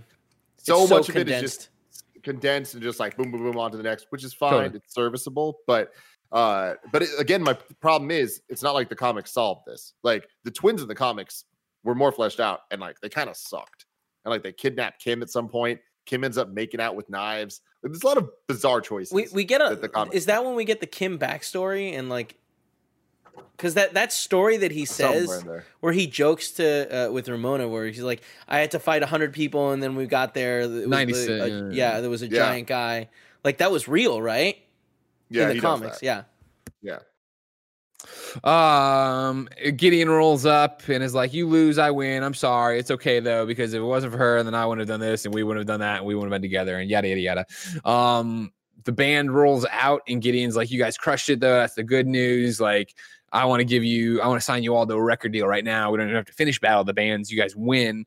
Uh, Scott's like, "Under no circumstance will I." Everybody else signs it, and even when he's like, "You can't do it without me," young Neil shows up with the bass and signs uh, to be part of Sex Bob-omb uh, under the Gideon Graves contract. Uh, the band leaves. Gideon leaves with Ramona. They all go, and we get a dejected Scott uh, down on his luck. He, you know, hangs out with Anna Kendrick for a little bit and talks about that. Uh, he goes home, and this is yeah, where Wallace is like, "You have to leave," and he's like, "I know, but like also, you know, Ramona dumped me, and the band's over." He's like, "Oh, that sucks, whatever." Um, while he's chilling at Wallace's place, um, he gets a phone call from Gideon, who's like, "Hey, we are throwing this uh soiree or whatever, some party for some reason. You should come to it or whatever." Um, he says something shitty about Ramona too, um, because she's there. And he's like, "Are we together, babe?" or something like that. Um, uh, and she's like in zombie mode. Uh, Scott then decides he's gonna fight for it. He goes down there. The yeah, no, he goes down there. Uh, this is the funny thing too of like, what's the password? Whatever. what's the password? like they both are just they let him in or whatever. They get in there. Sex Bob-ombs there. Uh, you know, they have sold out. They're up there, basically unleashes as well for all intents and purposes, getting to the top of this pyramid uh, with Ramona there. Uh, he's like, Scott, Ton of Pilgrim. Ton of Earthbound references here. The Chaos Theater that they're playing at is a place from Earthbound, and just like a lot of designs of stuff is from Earthbound, which is cool. Wait, Tim, uh, Uh, quick question for Tim. The Mm-hmm. uh, Gideon's plan, like in the comics, it's it's way more convoluted, right? He was like trying to form Yeah. like the perfect. In- in the comics, It's essentially Final Fantasy VII, where like he it turns into a final boss fight. Wait, hold on, Nick. shit. Does that mean anything to you, or because like No, I'm not at fuck- no. fucking blown away by that I'm- statement? I don't understand it. I'm scared. Yeah, it's scary stuff, guys. Uh, they bring him a Diet Coke. He knocks it on the ground really rudely. And he's like, no, we're just going to fight. So let's get into it. Wherever they, they go I'm sorry, fight. Greg. It's, it's a Coke Zero, is what he drinks in this. oh, my apologies. My and dear to apologies. dear to my heart. Um, is, this is where Scott learned the power of love or whatever and pulls the sword out of uh, his chest that time. Uh, him and Gideon fight. Uh, Knives shows up. Well, I mean, there's a whole bunch of stuff. Kim does the "We are Sex Bob-omb. We're here to sell out," and they. start- Scott kills a whole bunch of people in a really fun action scene that's turning everybody to coins. Uh, eventually, getting to Gideon to fight Gideon a bit. Um, then Knives shows up to fight Ramona. Uh, This was the Ninja Gaiden part in the movie. Was the Gideon introduction when they first start fighting, and we see the like the the widescreen gets really small and all that stuff. Whereas in the book, it was with Roxy. Gotcha, gotcha, gotcha, gotcha, gotcha. Um, and so there's a fight here, and they're brawling, and then Scott, you know, is dimed out for cheating on knives with Ramona, and then Ramona's like, "Well, you cheated on me then too," and he's like, "Well, not really." You know, he has a shitty answer for it. He's being a shitty person or whatever. You weren't wronged. Yeah, exactly. Yeah, how so? You weren't wrong. What a good Um, line. Gideon is there then to fight them, and I, you know, Gideon in the beginning, he's ass kicked for a while, right? And then he's Gideon the- takes the the cane and like pulls it out like a sword, then jumps on it, which is fucking uh, reference to Ducktales on the NES of Scrooge nice. McDuck. The way that he would and Shovel Knight as well, like the way he jumps. It's great. Uh, but eventually, I forget how, whatever. But like Gideon gets the upper hand and stabs uh, Scott through the chest, right? Well, yeah, they like Uh, defeated him kind of. Like he like passed out, and then Scott's talking to someone, and he comes up Yeah, and okay. stabs him from behind through the heart. Right. He dies. The thing I skip, but we already talked about too, is that you know when he was getting off the stage at Battle of the Bands against the Twins, he grabbed the one up and says, "I'm getting a life," which is a great line and really played in the trailer and the movie. Um. Anyways, he goes to the desert place where he's there. Oh man, this sucks being dead. And Ramona comes through and he's like, "I was fighting for you. Maybe you should fight for somebody else." And then Scott, uh, you know, remembers the one up, and we see him getting it again. He hits it, he uses it, he comes back. Uh, very video game. He starts at the checkpoint right at his house or whatever. Uh, then we see a very fast motion of him going through all the things, insulting everybody. He's he walks up to them rather than say the passwords and shit. Gets in there, you know, does the thing, pulls out the thing. You've learned the power of self respect. Fights everybody, calls Knives out early to say don't do that. Apologizes to Knives and Ramona for cheating on them both. Um, you know, says I think he, is this where he apologizes to Kim too. This is where he makes his amends, Yeah, right? he Like, tells. yeah, he walks in immediately, looks at the band, and he's like, "You guys are better off without me, Neil. yeah, Great yeah. job. You're better than me, whatever." Yeah. Yeah, exactly, exactly, exactly. Uh, and then you know proceeds to clown everybody out again, do all that stuff, and this time he kills Gideon, right? Yeah, They team up. Because they do him the- and the- knives. yeah, the him and knives. thing. They do the DDR thing against him. Great right, right, right, right, right. Love Yeah. that. With all the same sound effects, and the announcer of all the narration stuff is Bill Hader. Well, that's oh, awesome. we we I know that we know not know guy. that. we know No. that man, right? That's right. Um, Do we know Bill Hader? So yeah, they do the DDR thing. They fight Jason Schwartzman, aka Fran. Uh, there's you know he's got an eight bit sword and stuff. There's all this cool effects going on and stuff. Beautiful effects. beautiful effects. Um, Ramona gets the final thing right. She knees him in the crotch, knocks him Mhm. down the stairs. Well, He's they, they do like the team up thing because then like they knock him downstairs, but then they like knee him and he like flips. And then oh he, yeah, he gets like a really Fuck. bad like onto his back, right? Like crack on his back. I love the Yeah. glitch effect when he's on the ground, sort of in pain, telling them, you know, you fucked Yeah, up. Yeah, time he it looks really cool. Yeah. Yeah, coughing up coins or whatever. Uh, he dies. He explodes. Into coins. A lot, lots and lots and lots of coins. Just falls all over the drums. like everybody's like, "Fuck." Yeah, yeah, yeah, Uh, and there's the great Steven thing of uh, picking up the coins. exactly. What about our So- contract? She's like, this is our contract. He starts ski, s- s- putting it all into like a shirt and stuff to get as much money as he can out of it. It's great. It was real money, real Canadian coins. Yeah, Jen was uh, pretty stoked when throughout- they showed it. yeah. throughout the entire movie. Anytime there's coins, they're real coins uh, that they were using on set and stuff. And for this scene, there was just a shit ton of coins, as you saw. So many of them were real, some were CG. But uh, when they were done with this scene, they were like, "All right, guys, take what you get." Oh. and like everyone on set, just grab what you want. I like the I like the idea yours. uh, of Michael awesome. Cera That's just like trying to get as many as possible. Like I could see him going way overboard. Um, and so then yeah, we've won the day. We're over. Uh, we're in the outback now, not the outback, but we're out back of the uh, uh, club. Or, or no, no, uh, yeah, right. Uh, everybody's down, and then uh, Nega Scott shows up. Uh, negative version of Scott, right? Black and white from the game as well that he couldn't beat, and they all leave so he can fight. And then we get the cutscene of like the door rolling up and them coming out, being friends, talking about uh, going to brunch together. Thank and uh, he's like, "Yeah, he's a great what- guy, really nice." You know, Love that like I that's how that. you uh uh, sub what is it subvert Subvert Subvert expectations. like that yeah everyone's like oh i guess one more battle we need this right now and then no it cuts to a joke where it's like oh look they're buddies all right yeah, He's actually a really nice guy. Yeah. So uh we get the goodbye to knives here where you know she they have a moment of like, oh, you're cool and you're cool, and I'm cooler than you though, so you know, whatever, I'll be fine though. You should go after her. She's who you've been fighting for because Ramona Ramona's leaving, by the way. Uh Scott chases Ramona down. She's like, Oh, you chose me. Yeah, I chose you. Like, let's go start over together thing or whatever. And there's the door from earlier with the star on it or whatever. And they walk into that and open it up and go through it. And that's Scott Pilgrim's versus the World. Ramona, Ramona. I forgot how the song goes. It's just it's in like, It's- a yeah, little close song. I need to learn the tabs for it. It's a cool little uh little um you know chord progression. Everybody. You got the the chord progression for a little haiku in review. Oh, I do. Yeah. One sec. Hold on. Let me see if you got. Let me see if y'all can hear this. This will be a fun. Let's see. Seven syllables in. No, you don't hear that, right? I hear you said you said seven syllables in the middle. how you had yeah. it working andy Oh, Ke- oh, Kevin, here we go. Here we go. Here we go. I got it. I got it. I got it. Ready? Y'all ready for this? Y'all ready for? Y'all ready for this?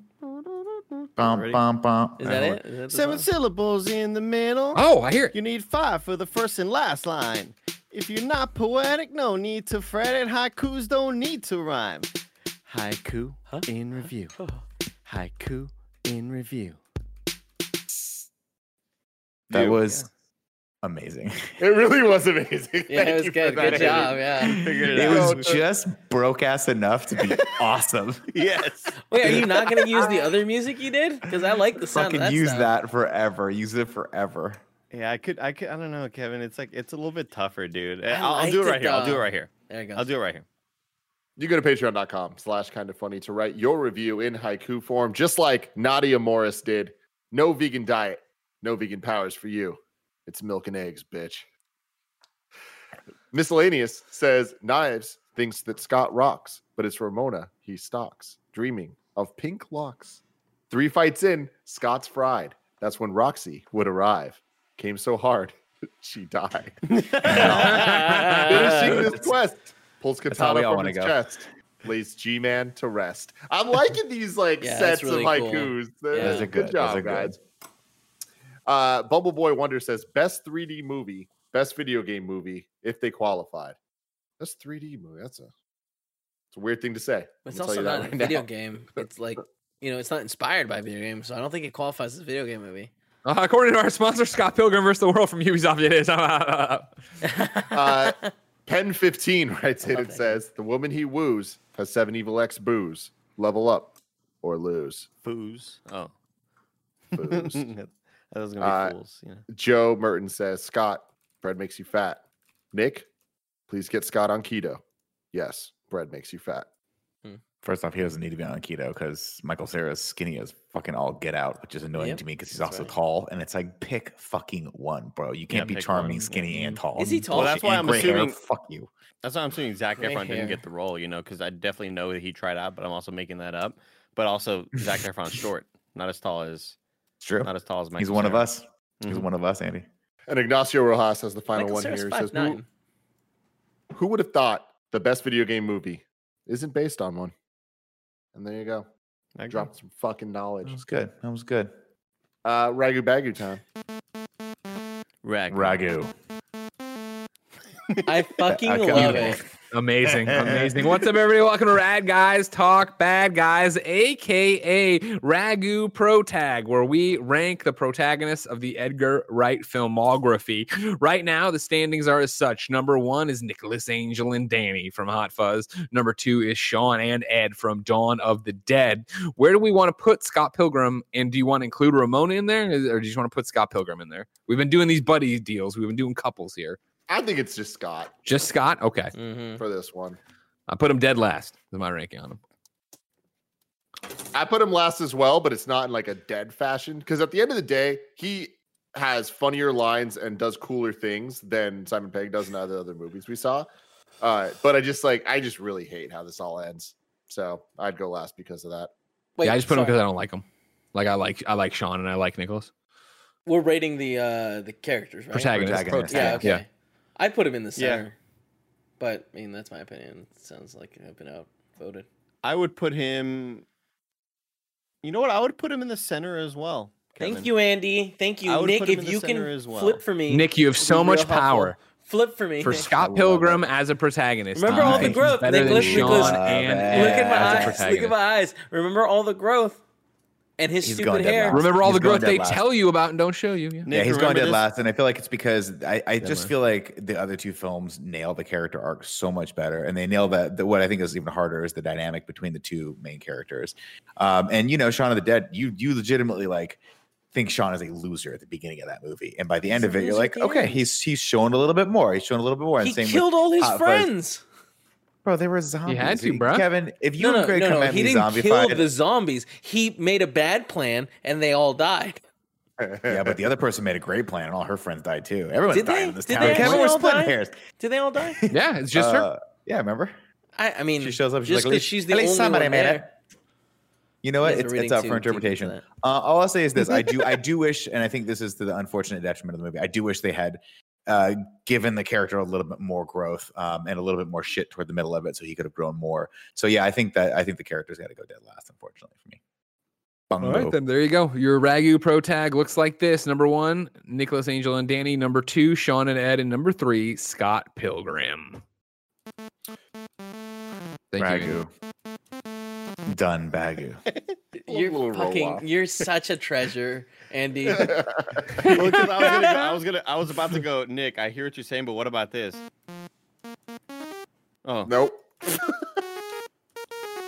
This is the next year of our life, guys. I love it. I'm glad we're This the here. next year of our life. Eddie, to get us into the into the the rankings, can you please hit me off with a little bit of Zombie Nation's Kernkraft 400? Whoa, whoa, whoa! Oh, Tim. I, I oh, I mean, I, I- it's not fresh in my mind. It's not fresh in my. Here we go. Here we go. It's not fresh in my mind, but I'll try it out. No. Oh fuck. Oh, it's Jay. Hold on. Pilgrim's dating I, I don't remember the notes. I can't. It's hard. Greg has been on. Greg has been on every show today, and he is getting smaller and smaller in his chair as we go. And I just want Andy to keep trying, just keep trying to fucking nail We'll, this. we'll hit it. He wasn't on Games. Daily. Poor Greg's got a three-hour charity stream after this, and he's just like, "Fuck." Uh, it's true, he does that later. It is time to rank the movies. Currently, number one, we have Hot Fuzz, and number two, we have Shaun of the Dead. Is that right? I'll open Dead it up. last. Dead last. You guys are idiots. This one's number one. So much for the comedy. Is the story not as? I mean, no, I, I don't know. The growth isn't there. on Kevin the started down that track and he's like, "Wait, it's gonna sound like I'm not backing No, my own I- I- argument, it's so I will really- stop." It, it- like this movie is just funny. The editing is like he. This is where uh, what's his face peaks. Like he, you know, Edgar uh, Wright. Edgar Wright. Yeah, Like, from this a, movie's from a so visionary fucking from a visionary standpoint, I, I- totally agree. and a comedic. I disagree Andy, and a completely. comedic. I See, think this this movie movie- is all style, no substance. To me, I, the reason why I put this dead last, not because I didn't enjoy it, because I actually did enjoy it on the second uh, viewing of And it. I don't hate it's it because either. to me, this is the least Edgar Wright movie in this in this series. So if you're putting this movie against other stuff, it's a different comparison. But compared to Hot Fuzz, which and Shaun of the Dead, which are just almost perfect comedy genre movies, that you just don't get any better than that. It's got the cheeky British humor in it. It's got those cuts. It's got everything you need, and it's more importantly, it's got that dynamic between Simon Pegg and Nick Frost and Edgar Wright that you can feel both on and off camera. That just really, really works well for it.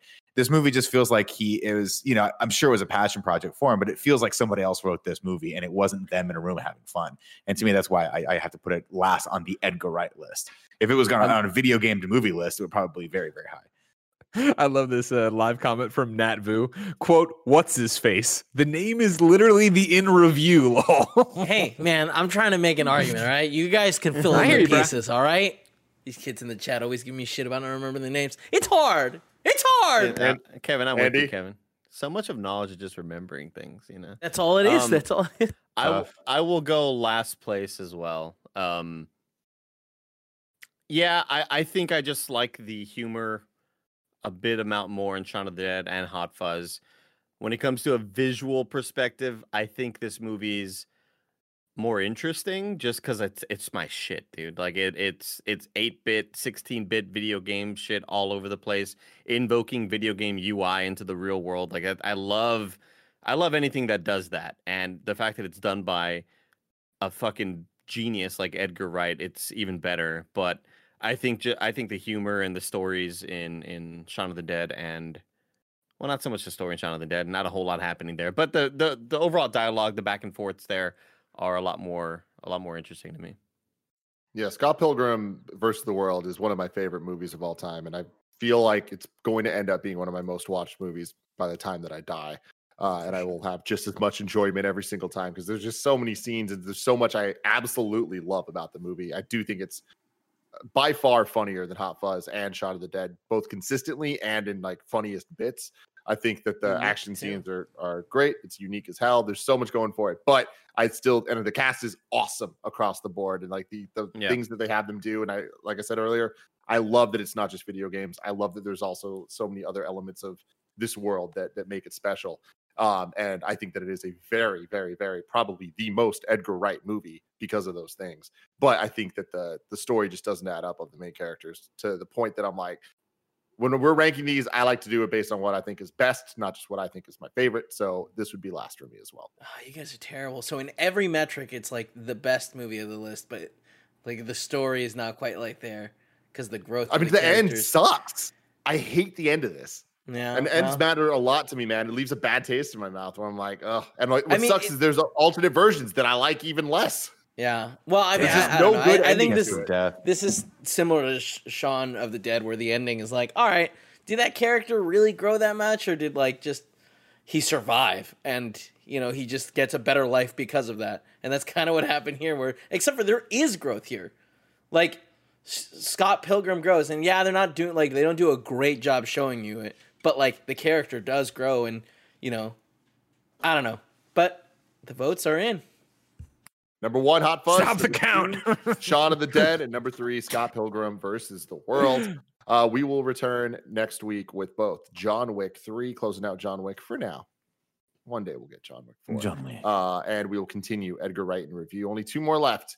Uh, we got The End of the World coming up. Is that what it's called? At World's At End. World's That End. was yeah. Pirates of the Caribbean at World's End. Yep, coming that's up the one. Next. yeah. And then Baby Driver after that. The and world's uh, end. last night in Soho eventually, but as of yesterday, just got delayed again uh, to September this year. So Yeah, well, we'll, see, how that goes. Till then, love you guys. Bye.